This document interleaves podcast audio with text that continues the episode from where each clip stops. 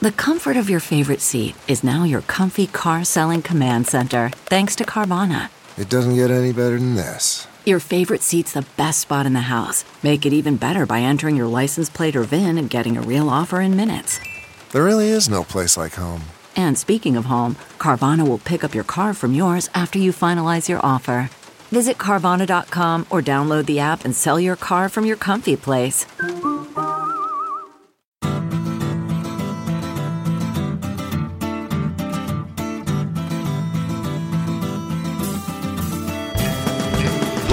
Welcome to the Sinica Podcast, a weekly discussion of current affairs in China, coming to you from the pop-up Chinese studio here in Beijing. I'm Kaiser Kuo, joined by David Moser, modern day warrior, Mean Mean Pride, today's academic director of the CET program in Beijing, Mean Mean Stride. How's it going? Great, except I don't understand what mean, mean, stride means. So It's a Rush song. Oh, okay. It's Tom Sawyer, dude. Um, Jeremy's on a work call and was going to join, but can't. And I don't know how much longer I can continue to make excuses for you, Jeremy. so get your shit together and get back on the show. Uh, so today we're talking about the life and times of one of the more colorful expatriates ever to have lived here in Beijing. A man whose life was an inspiration to some of us, a cautionary tale to others. You guys are the type. Kid from a family of some means back home, attends good schools but doesn't quite finish. Kind of a fuck up. but an unarguably very smart one. Lights out for Beijing in the late 90s while in his early 20s. He uses his gifts for language to get in good with journalists who don't actually read or speak Chinese. Dabbles a bit in sinology.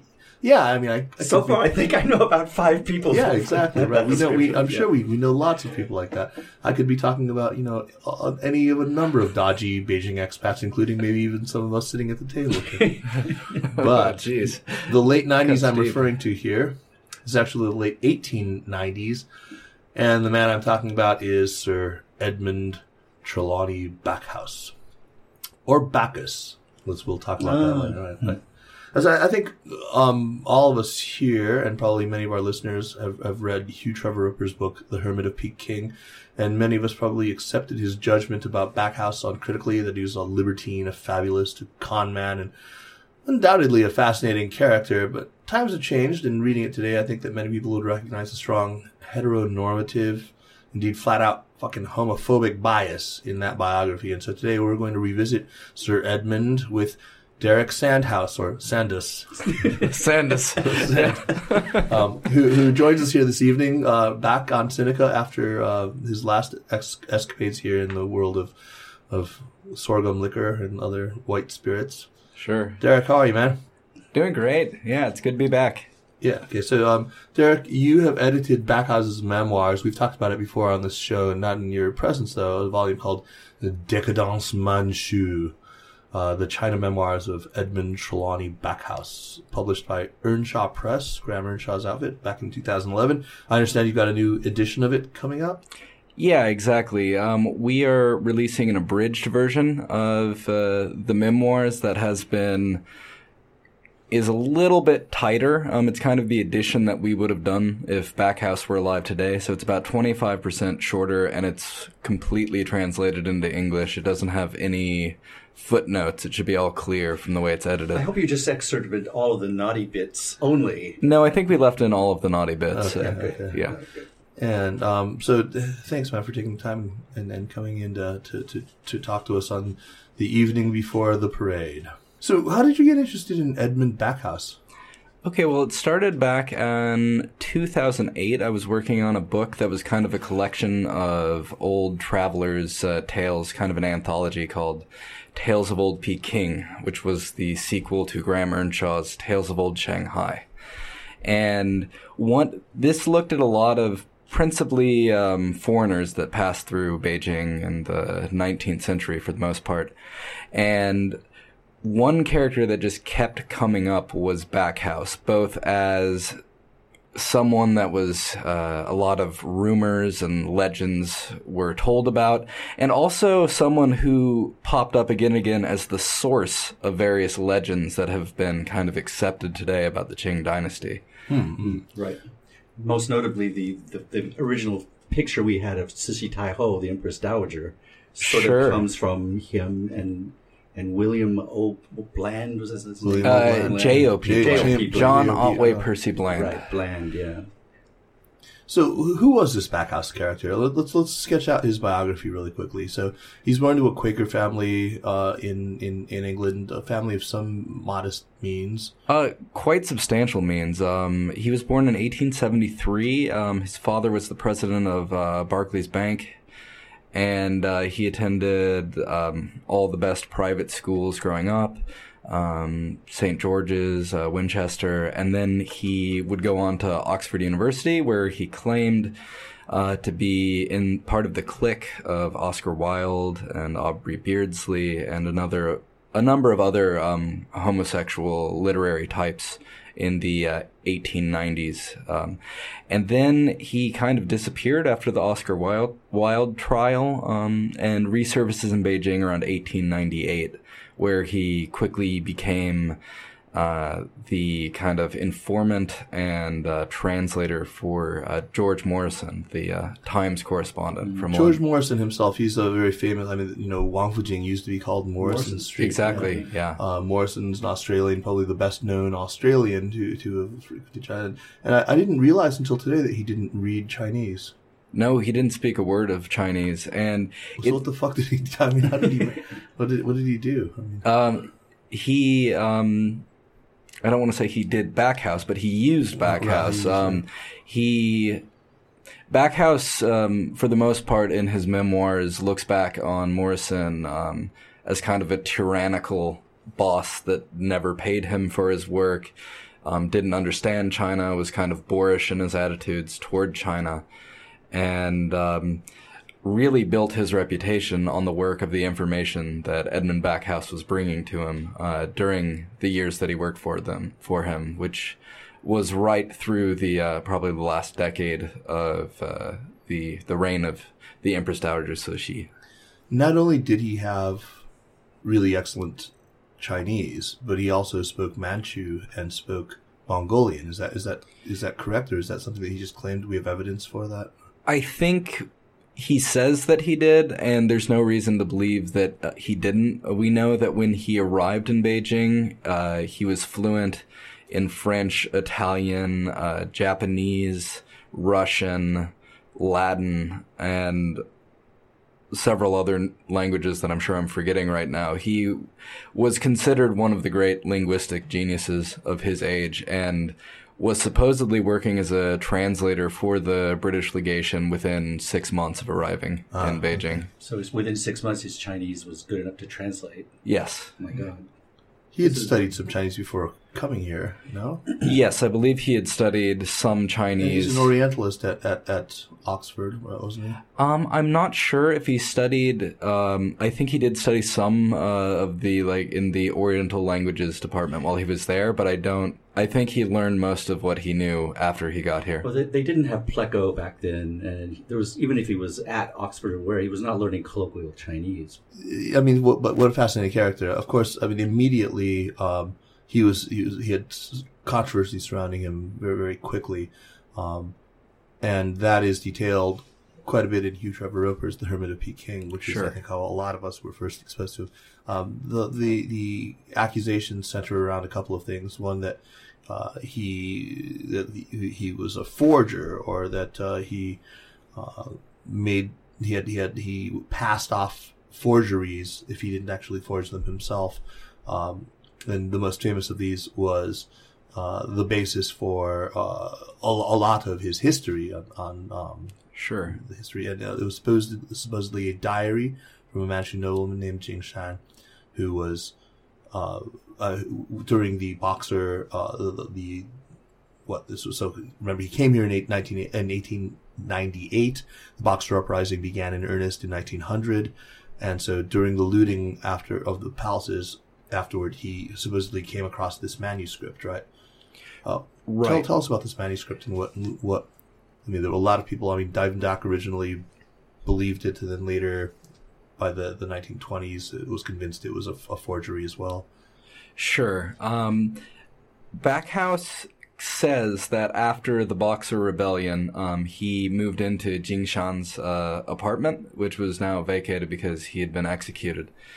And what he said, what he told um, J.O.P. Bland, who would go on to uh, collaborate with him on the book that made Backhouse famous, a book called China Under the Empress Dowager, that he discovered buried under the floorboards of this house a diary that was by Jing Shan, who was an official within the court at the time of the Boxer Rebellion, and it really kind of sets out the competing factions within the court, which parties wanted the foreigners killed, which parties were trying to save the foreigners, and paints this really heroic picture of uh, an official that was not very well understood by the West called uh, Rong Lu. Um, it kind of paints him as the hero that stopped the foreigners from getting killed by the imperial troops.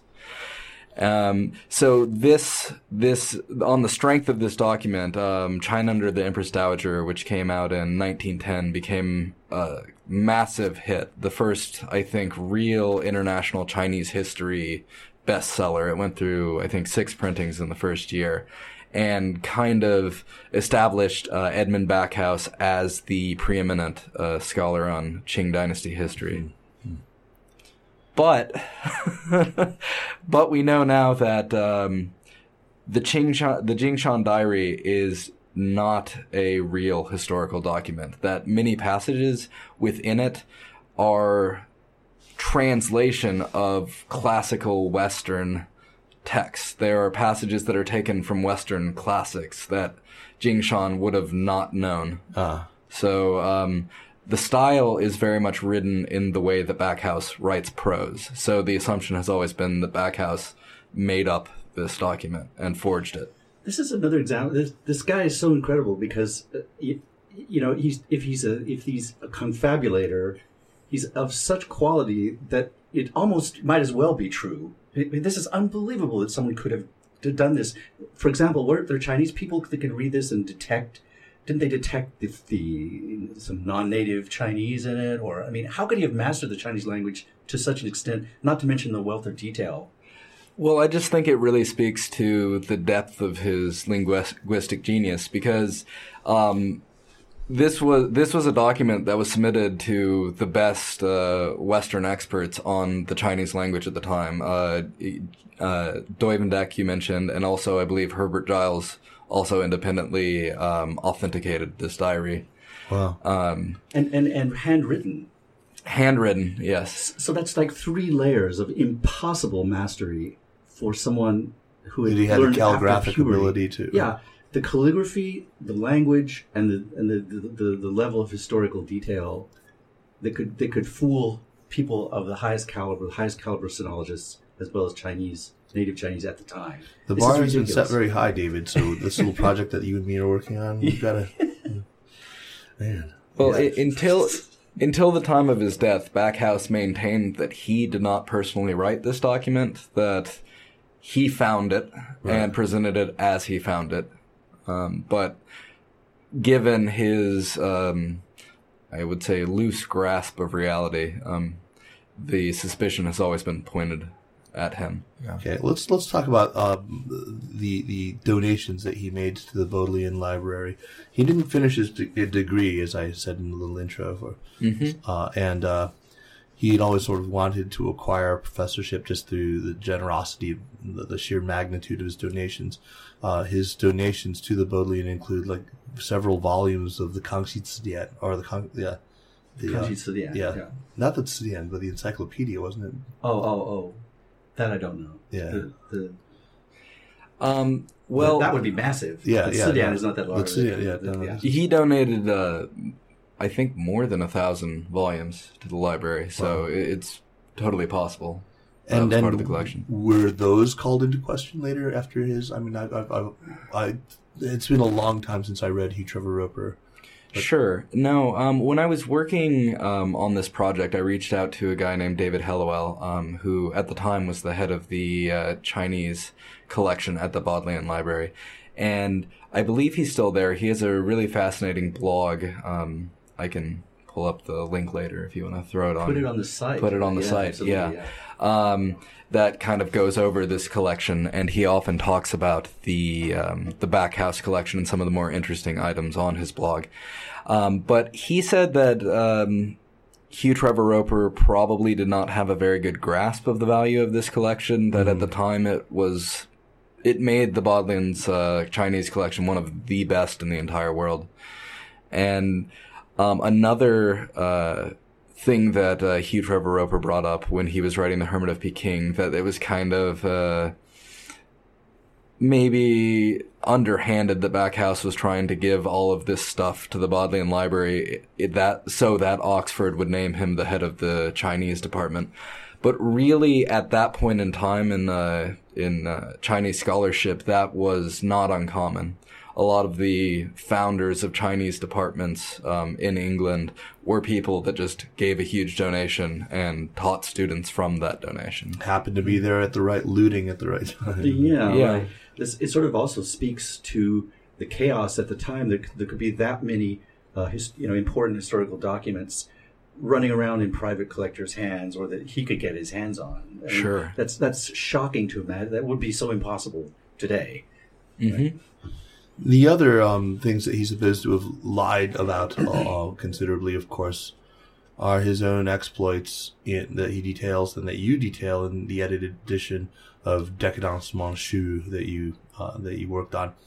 Uh, this thing is is full of all sorts of pretty crazy tales. I think probably the craziest of which is his claims to have had an affair with the Empress Dowager Cixi him herself, and to have been well sodomized by her with her outsized gigantic clitoris.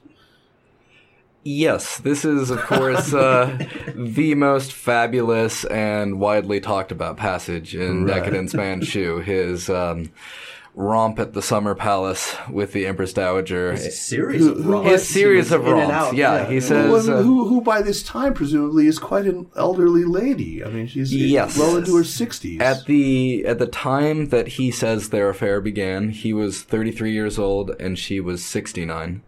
And he claims it went on for about four years, and that by his informal reckoning, they had more than 150 um, carnal encounters, carnal encounter. as he might put it. Uh, so, So the improbability is is. I don't think it's the age difference that is the the the the, uh, the most unlikely aspect. No, it's it's not just the age aspect. No. Um, the other, you know, big elephant in the room is that, of course, uh, Edmund. Backhouse was a foreigner and a homosexual foreigner. Um, above all, um, most of his relations that he talks about in uh, this book take place with um, uh, Peking opera stars, um, prostitutes, um, Manchu princes and noblemen. But the the big exception uh, is the Empress Dowager, and he claims it was more of a uh, platonic love that he had for her, and that the uh, chief eunuch uh, Li Lianying was able to give him what he called Meiyao, which was uh, some kind of aphrodisiac. yeah, like the uh, Qing Dynasty Viagra that allowed him to perform the deed. One of the fun things about reading the book, um, I think you'd probably agree, is is trying to separate fact from fiction. There's Absolutely. no reason why he needed to confabulate all of it. Some of his gavordings that he talks about in the in the underground, uh, pretty open actually, uh, homosexual community in Beijing at the time must have been true. Must have been. He did. We know that he did that, right? So, what kind of standard did you apply when you were trying to decide as you had to what was real and what was, or did you did you simply not bother and just I when I was editing this book, for me the most important thing was to lay out all of the information. Uh, in the original edition, I think we had something um, as obscene as Edmund Backhouse, like a thousand footnotes, that translated the both his incessant use of foreign languages. He often switches in and out of English and French and Latin and Chinese without translating for the reader. So we needed to do that first of all. But whenever he made a claim that we could either verify or refute using historical evidence, um, I tried to put that in just to contextualize it. But what's perhaps the most interesting, as as you mentioned, David, is that his depiction of the openly homosexual lifestyle in Beijing in the 1890s and the first uh, decade of the 20th century is really borne out by the available research. He seems to have been someone that was there, was participating in that social scene. And what to me is most interesting about this social scene is that it was very, very fashionable. So pretty much all of the princes and dukes in the Manchu court would have been at these gay brothels and bathhouses. Um, some of the writers from the day say it was more fashionable to be seen with a male prostitute than with a woman in public, and that you would be laughed out of the room if you showed up with a woman. Um, so, if he was, um, as I believe, uh, someone who just traded the um, 1890s openly homosexual lifestyle of London for the openly homosexual life of the 1890s Peking, I think he would have had access to um, the uh, the ears, and he would have also had access to information, the rumors that were circling around the court, Right. just by being in the proximity of these people. Why did he write this? Was he writing it for? I mean, it was popular. Victorian sex novels are common. I mean, we, we had lots he of wrote these. it on his deathbed, also, right? Yeah, Well, yeah, he wrote it during occupation, right? During the sure. Yeah, 40s. I thought he, I, I thought He that wrote- he was yeah. He ahead. he wrote it in the last year of his life. He wrote it, um, I believe, in the first half of 1943. in a Um, hospital. In yes, he was a patient in the French hospital in the uh, legation quarter.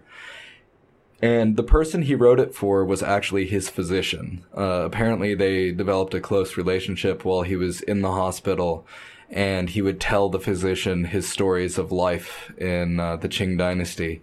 And the physician said that he didn't want to lose these stories that Edmund Backhouse had, so he paid Edmund Backhouse as if he were the publisher of Edmund Backhouse's memoirs and worked with Edmund Backhouse to transcribe and compile his stories. And that is how Decadence Manchu and also another uh, series of memoirs called The Dead Past about his life in England were compiled in the last year of his life. wow. Are you are you considering doing the Dead Past? Um, I have talked to people and um, about doing that, but it's it's a pretty serious undertaking. Yeah, um, I I think imagine. we would have to think that there was a real value to to doing that before um, I committed to it, but. Certainly, we wanted to start with uh, Decadence Manchu because Edmund Backhouse's knowledge of uh, the China of that era is pretty unique in that he's one of the only outsiders that was really conversant in the languages of the court that that was also in a kind of unique position to um, speak about it without any fear of offending the authorities. So, Has uh, I have not read the, the Trevor Roper book in a 10, 15, long time. Yeah, 15 do- years. does he attempt to put Backhouse on the couch? He uh, does. psychoanalyze. Yes. this? Uh, what is his conclusion? His conclusion, um, I think, is very similar to the conclusion you get in a lot of um, like historians of World War II, which was his his specialty. He kind of conflates in Backhouse this connection between um, homosexual deviance and fascism, and views um, Backhouse as kind of this European with uh, deviant sexual impulses and a lust for power, and someone who romanticizes uh, tyrants, um, which is a really Yeah, that's not uncommon. Not uncommon. it, but I think reading um, reading Decadence Manchu in the year 2015, it's really hard to walk away thinking that Edmund Backhouse is um, really someone that's romanticizing tyranny um, so much as someone that is telling it, it's kind of a bittersweet story actually about an old man who is looking back on the loves of his youth and kind of lamenting the death of imperial china which he associates with um, with his youth and the kind of a wonderful moment in chinese history that was squandered Someone who could have, in fact, written real sinology. I mean, w- without any, a taint of doubt, and, and would have been, in fact, the you know, the most amazing insider baseball sinology of all time. But he chose to to play this game, you know, where, where where he blended fact and fiction so much that it made it almost made these books useless in a sen- in a sense in retrospect. Even though there must be, I don't know what the percentage would be. Ninety percent of them are probably very, very valid uh, historical documents. right? Well, one of the interesting things that um, Reinhard Hoeppli, who was his uh, doctor, the he was the honorary Swiss consul during uh, the Second World War. What he says about Backhouse, um, which Roper doesn't get into too much, is what makes Backhouse really unusual. Is he's got this incredible memory, where if you read um, Decadence Manchu or the new edition Manchu Decadence, you'll see that Backhouse is capable of quoting in the original language at great lengths long classical passages. But he was writing this entire book without a library. Right. All of this was just information head. stored up in his head that he could recall um, at will. Um, that he has this great mind, but at the same time, he has real trouble distinguishing between things that he's read, things that he's heard about, and things that he's actually experienced. Um, I think he might have had uh, more significant, more significant mental impairments than maybe um, Hugh Trevor Roper was willing to give him. Uh, you know, kind of throw him a bone a little and say that this is a guy that was not quite right in the head. Instead, he just sort of imputes to him a sort of weakness of moral character. Right? Yeah, no, he says about Decadence Manchu, which I think is really troubling um, looking back uh, with uh, historical interest, that once he received the manuscript for Decadence Manchu in, I think, 1973, he showed it to two professors um, in the United Kingdom, one a professor of history and one a professor of English, and asked for their feedback. And he writes that both of them said that this is an incredibly important his work, both for its literary merits and its possible historic value.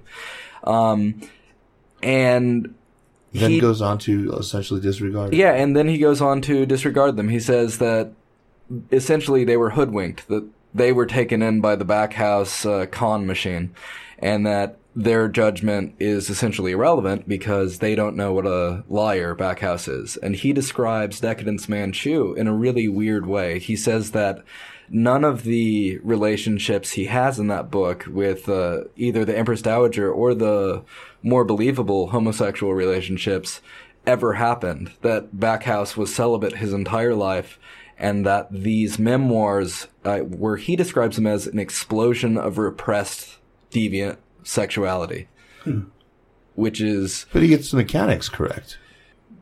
Well, it's not just the mechanics of the of the sex, but it's also the language. It's he has what I think is the greatest, uh, you know, kind of lowbrow yeah. dictionary of Chinese sex terms that for you must have that's heard in context. right? yeah, I'm sure. Yeah, you can't, can't fake that. I'm I'm with you there. Yeah. There's that, definitely that. Does you know? It, do you, does it strike you he was someone who was unbelievable? You know, it off the scale IQ, a genius, very talented, but very undisciplined, spoiled, and was torn between uh, uh, uh, pursuing some kind of rea- you know reasonable academic career and finding some lifestyle where he could, who in fact could continue to to to uh, visit brothels and and, ha- and lead this amazing lifestyle, which was his other passion. He's a very carnal and very cerebral man at the same time. I, I feel for him. This is exactly. yeah, exactly. I mean, I me. can understand I why. totally understand this. and, and that you that he couldn't lead this kind of lifestyle and be an Oxford Don, right? So you, you have to choose. It's and the only thing you can do is here I'm putting him on the couch, right? But I mean, the only Sure. thing you could do was to to sort of leave it, lead a double life where he could use his talents to make enough money to live in Beijing and and still have this cre- creative facade of being a respectable, you know, book collector. Well, I would say for the first 40 years of his life, um, he seems to have made a real um, concerted effort to become a respectable um, Englishman in a certain sense. He was really angling with all of his work to build up the reputation and the resume to become the head of the Chinese department at Oxford. That was his real goal in life. Um, and he was named the head of the uh, Chinese department at King's College in London. at one point, uh, he never filled that job, but I think it kind of destroyed him. Um, that some of the people who he had had um, negative relationships with over the years kind of derailed his campaign to become the head of the Oxford department. And after his failure to get that job, he really kind of turned away from the foreign community in a really serious way. Um, this also coincides um, in, after the Qing dynasty fell in 1912. The the new Chinese government was more based on Western um, institutions and a sense of Western morality. And one of the first things they did was outlaw homosexuality and ban gay brothels in Beijing.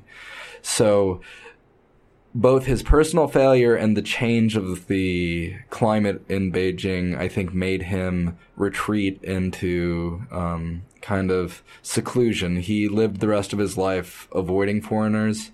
Um, he would send his servants ahead of him when he went uh, through Beijing to make sure that there weren't any foreigners in the place he was going to, so he could avoid them. Um, if he passed a foreigner in a rickshaw, it was said that he would cover his face with a handkerchief so that people wouldn't see him. Um, and he was really, uh, I, I think, kind of scarred by some of his earlier experiences with his uh, compatriots. David, you were talking about how he needed to sustain himself in a certain lifestyle. And part of the way, at least, that he's accused of having done that is by conning money basically from the War Office during the, the First World War. Uh, that he was acting as some sort of an agent where he was supposed to procure arms in China, in, from, from Manchuria specifically, and get them somehow shipped to, to the Western Front. Uh, and none of this actually happened, though he received money and he made, he would send telegrams about bandit attacks and this sort of thing. You remember this from the, From yeah, Sure, and I think it deals like that that were at the heart of Hugh Trevor Roper's uh, attacks on Backhouse's credibility. That repeatedly Backhouse got himself into these situations where people gave him money, where he said he was going to give them some imperial treasure, or he told the War Office that he was going to bring these rifles um, for the war effort. And he kept stringing them along saying, Oh no, there's been a hiccup. It's not here yet. Just wait, be patient. It'll come. And he took the money, but this is one of the reasons also why I think, um, uh, Trevor Roper hasn't been totally charitable to Backhouse and uh, perhaps his mental limitations, uh, because Backhouse never kept any of this money.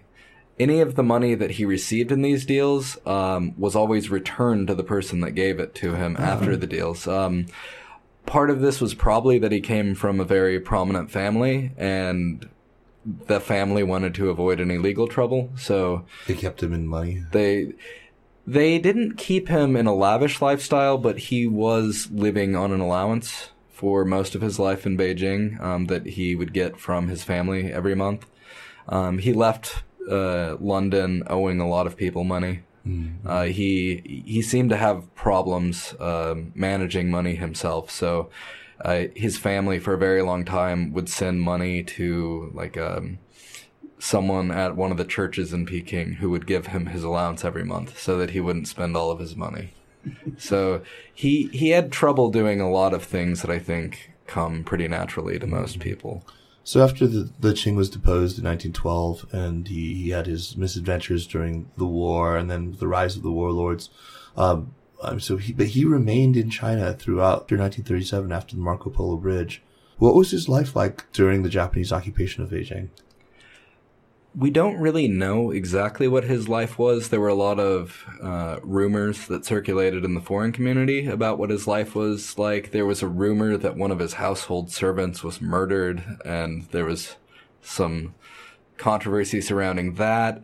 Uh, people said that he had overly familiar relationships with his servants, um, which just in retrospect says to me he was probably living with long term partners that. Um, he would pretend that they were his uh, servants when in the company of other foreigners because it obviously was not uh, acceptable to have a gay lover but he really spent that time kind of in private seclusion, and most people don't know what he was doing. Um, it's believed that he worked as a translator for um, both the Soviet government and the Japanese imperial government um, at various points. Um, at times, he was employed as a translator for the British government.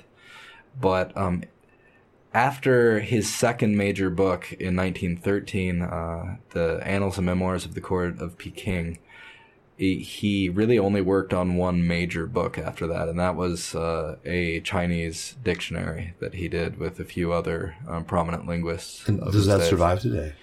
Uh, yeah, I believe you can you can get it. I'm I've I haven't seen it myself, but That'd be, that'd be interesting. um, it that. was uh, by Sir Walter Hillier, I think, was the man that was the the driving force of Well, that. what was the reputation of, of, of the, the, the, the Empress Dowager book and his second book by that time? Wh- wh- Had they discovered the fraudulent nature of it? No, or not by 1913. He- No, no, he I- by, by during the chapter and after 1937. Okay, yeah, I- I think the first real attacks on it. Um, well, the first ta- attacks came in the 1910s because he had a pretty famous falling out with George Morrison, and Morrison was going around telling people that Backhouse was a liar and that this book was based on uh, fraudulent sources. And it was easier for people to write Morrison off because uh, J.O.P. Bland, Edmund Backhouse's co-author, was um, also a reporter from the London Times and Morrison's chief kind of rival in China. Um, so people thought Morrison was just being jealous and petty. And also, Backhouse more or less challenged Morrison to prove that it was fake, and Morrison didn't have the ability to do, to do that. Um, but in terms of his second book, um, no, I don't think there's ever been any problem with that book. People believe it's it's based on available court records and that Backhouse was able to read and translate, and it's considered certainly less sensational than the first book, but um, a, a solid work of popular history. But perhaps forever tainted by the by the first book, uh, by Sure. Backhouse his whole life. People, people can't. It's not the standard reading material nowadays for, for the Qing. Sure, and aside from the uh, Jing Shan Diary, there's not a big problem so far as I can tell with Backhouse's um, scholarship. Um, so far as I know, no one has ever challenged the reporting of George Morrison while he was the while he was working with Backhouse, and we have to believe that most of his uh, sources and information was coming directly from Backhouse. So, gentlemen, are there actually any real life Edmund Backhouses living in Chinese cities today? I mean, not of course living quite such a storied and, and mythic existence, but you guys surely you know the type I'm talking about. I mean, they're here because of debts or some unsavory doings back home. Oh, yeah. and false or exaggerated credentials here. Uh, they they talk a big game out here. I mean, they're they're You've you've you've met you've met them before, surely. I I can think of one particular, but uh, I think I think China, in, in certainly in, when I was here in the '80s and even still the '90s, but back then especially was a place foreigners could come and recreate themselves in a, in the way they wanted, and they could create an imaginary self in a way you couldn't really do that by going to another European country or going back between the U.S. and Europe. And Backhouse is certainly that type. He just did it better Yeah. than anyone ever could. Uh, everyone wants to pretend they know Chinese really well, and they've they've spent you know nights in bars with famous Chinese celebrities, doing sleeping with them and all this stuff. But you can tell in a few minutes they don't speak Chinese that well, and they could not have possibly been there, and no one would treat them seriously. So Backhouse is someone you got to hand it to him. You know, we Lao Wai, we expats. He's like, you know, if if there were anyone for whom that lifestyle he describes could have been true, it was him. Well, and I think what makes Backhouse really unique among figures of that age is that he is kind of a lone voice that says China is not an inferior country that needs to Yeah. be uh, conquered. He really does view admire Chinese culture and in many ways views their manners and customs as more civilized than the culture that he's coming from. he's, he's not alone in that. But yeah, you're you're you're, you're certainly right that Yeah. he does feel that way. But in certainly in Beijing and in the foreign legation community where That was China was seen as a place to be plundered um, and civilized. Um, Backhouse, I think, more than anyone else of his time, went out of his way to understand and appreciate the the culture. But which, that, which makes the taint all the more regrettable because you know, Uh-huh. if, if if he had not been so sullied in so other so many other ways, and this has nothing to do with his, with his homosexuality, maybe because you know, you know, there's not that there's anything wrong with that. I mean that, that there just isn't anything wrong with that, but. And I mean, I think it's really interesting that uh, the, this point that you bring up about about um, the Republican period having sort of imposed this this Judeo-Christian Sure. moral, um, because there isn't any any ex- explicit prohibitions in Confucian culture. There are many periods in Chinese history where homosexuality seems to have really flourished. In fact, usually at the sort of heights um, of, of, of of civilization. I mean, in in the Shengshi Kaiyuan period in Tang, I mean, there's there's all sorts of homosexual dalliances, and Qianlong himself was supposed to have had uh, homosexual dalliances with. Anyway, um, it's that's neither. Um, it, it's interesting that in a kind of new uh, puritanical period, he must have felt very much like this world that he so loved had been destroyed, and, Yeah. and what would that do to one's moral bearings anyway? Well, and I think this is uh, principally what Hugh Trevor Roper missed when reading this manuscript. That it's not necessarily so much of a intended to be a strictly historical work. That in many ways this is you know an old man just talking about this beautiful moment in his life that's forever lost now that the the culture that created it has been replaced by something more new and modern and in his view uglier hmm. And that's a great way to, to, to, to think about this book and about your, your, your work, Derek. Thanks so much for talking to us about this, and you'll stick around with us to, to make a recommendation, right? sure Um, uh, the book against, again is Decadence Manchu, and the new edition of it, which is coming out soon, is called Manchu Decadence, this time spelled M-A-N-C-H-U. Right? Just good old English Manchu Decadence. yep Manchu Decadence. Um, so, David, why don't you start us off with recommendations?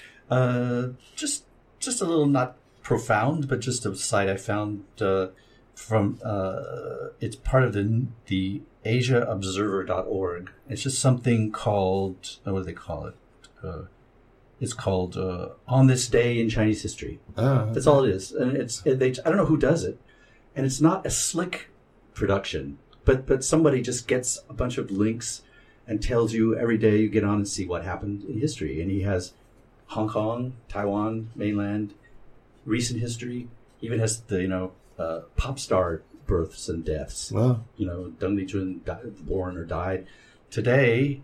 Uh, the death of This is the death of September Jia Qing, the sixth emperor of the of the China Qing dynasty, died Mhm. on this day in history. You know, and so on and so forth. It's fun. It's nothing amazing, but I get on it every now and then and say, "Oh, that happened today." You know? Yeah, I'll check that out. I'll put that in my tabs, my default opening tabs. Derek, what do you have for us? Okay, well, on the subject of Backhouse, I'll give a couple recommendations for further reading. Um, one is, as we've discussed many times, even though I have issues with his conclusions, I think uh, Hugh Trevor Roper's Hermit of Peking is a must read for anyone that lives in China long enough. Um, just to get a sense of who Backhouse was, it's it's the be- it's the only biography ever written of him, and it's it's a pretty good read for the most part. Have you thought about doing one?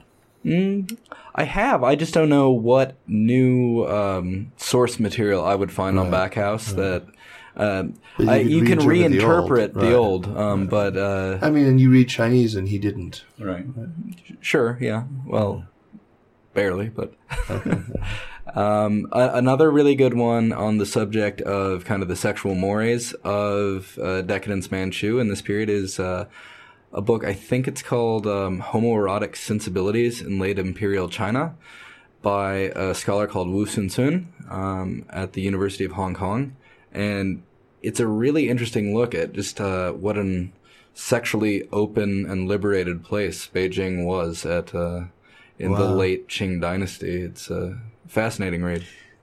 I'd give anything to be reincarnated back go back to that period. I think that'd be so amazing. Yeah, but you wouldn't be fashionable showing up with a, a, a woman on your arm. I don't know. I think there's a lot of things you could do under the radar that back then. Yeah, Yeah. Maybe I could have met Backhouse. very cool. Uh, I want to make two quick recommendations. Uh, one is uh, terrific blog, Chublic Opinion. Yeah. Uh, a new, very, very good Very article blog. called uh, his latest piece. Uh, it's called "Down with Nihilism," uh, or "Down with the." Okay, Yeah, and this is Andrew Chubb. no, no, Oh, who is it's it? not Andrew Chubb. It's a guy named Ma, Ma Tianjie. Okay. He's uh, a a U.S. educated. I think Chubb is China. Is meant to be China public or something. Okay. Like that. yeah, it's Chinese. pub- It's public opinion with right, Chinese Chub- so it's characteristics. Chublic, yeah, right. Yeah, I was just giving a shout out to an older and Yeah, Chubb yeah, I know, I know Andrew Chubb. but uh, yeah, it's it's uh it's a terrific blog, and this particular piece basically looks at uh, the the new, um, you know, on, on the conservative left, uh, this this uh, attack on on um, anyone who sort of seeks to discredit the role of the Chinese communists in the defeat of the Japanese. Uh, and this has become, I mean, uh, you know, obviously this has become quite fashionable. Uh, you know, since reform and opening began, I think without, with not such a dogmatic historical approach, people really started to, uh, recalibrate the role of the, the KMT, uh, in, in the, in the war effort. They, they, new appreciation for, uh, the American war effort in the Pacific.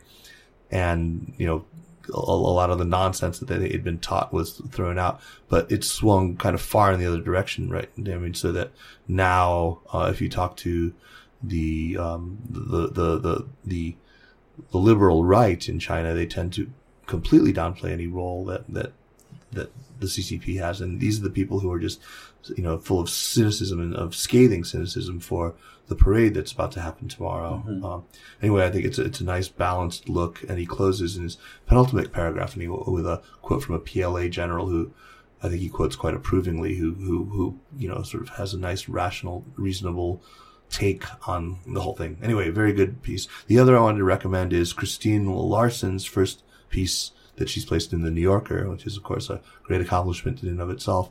It's a nice small piece. It's called uh, "Can the Chinese Government Get Its People to Like GMOs?" and it's about how opposition to GMOs is coming in China, both from the liberal right and the conservative left, uh, which is an interesting phenomenon. Um, you know, both the the uh, kind of cosmopolitan city dwellers uh, have adopted this very kind of vociferous anti-GMO stance, a little bit like, and it, it reminds me of the anti-vaxxers in America. You have both the conservative right and the liberal left in in in, in the U.S.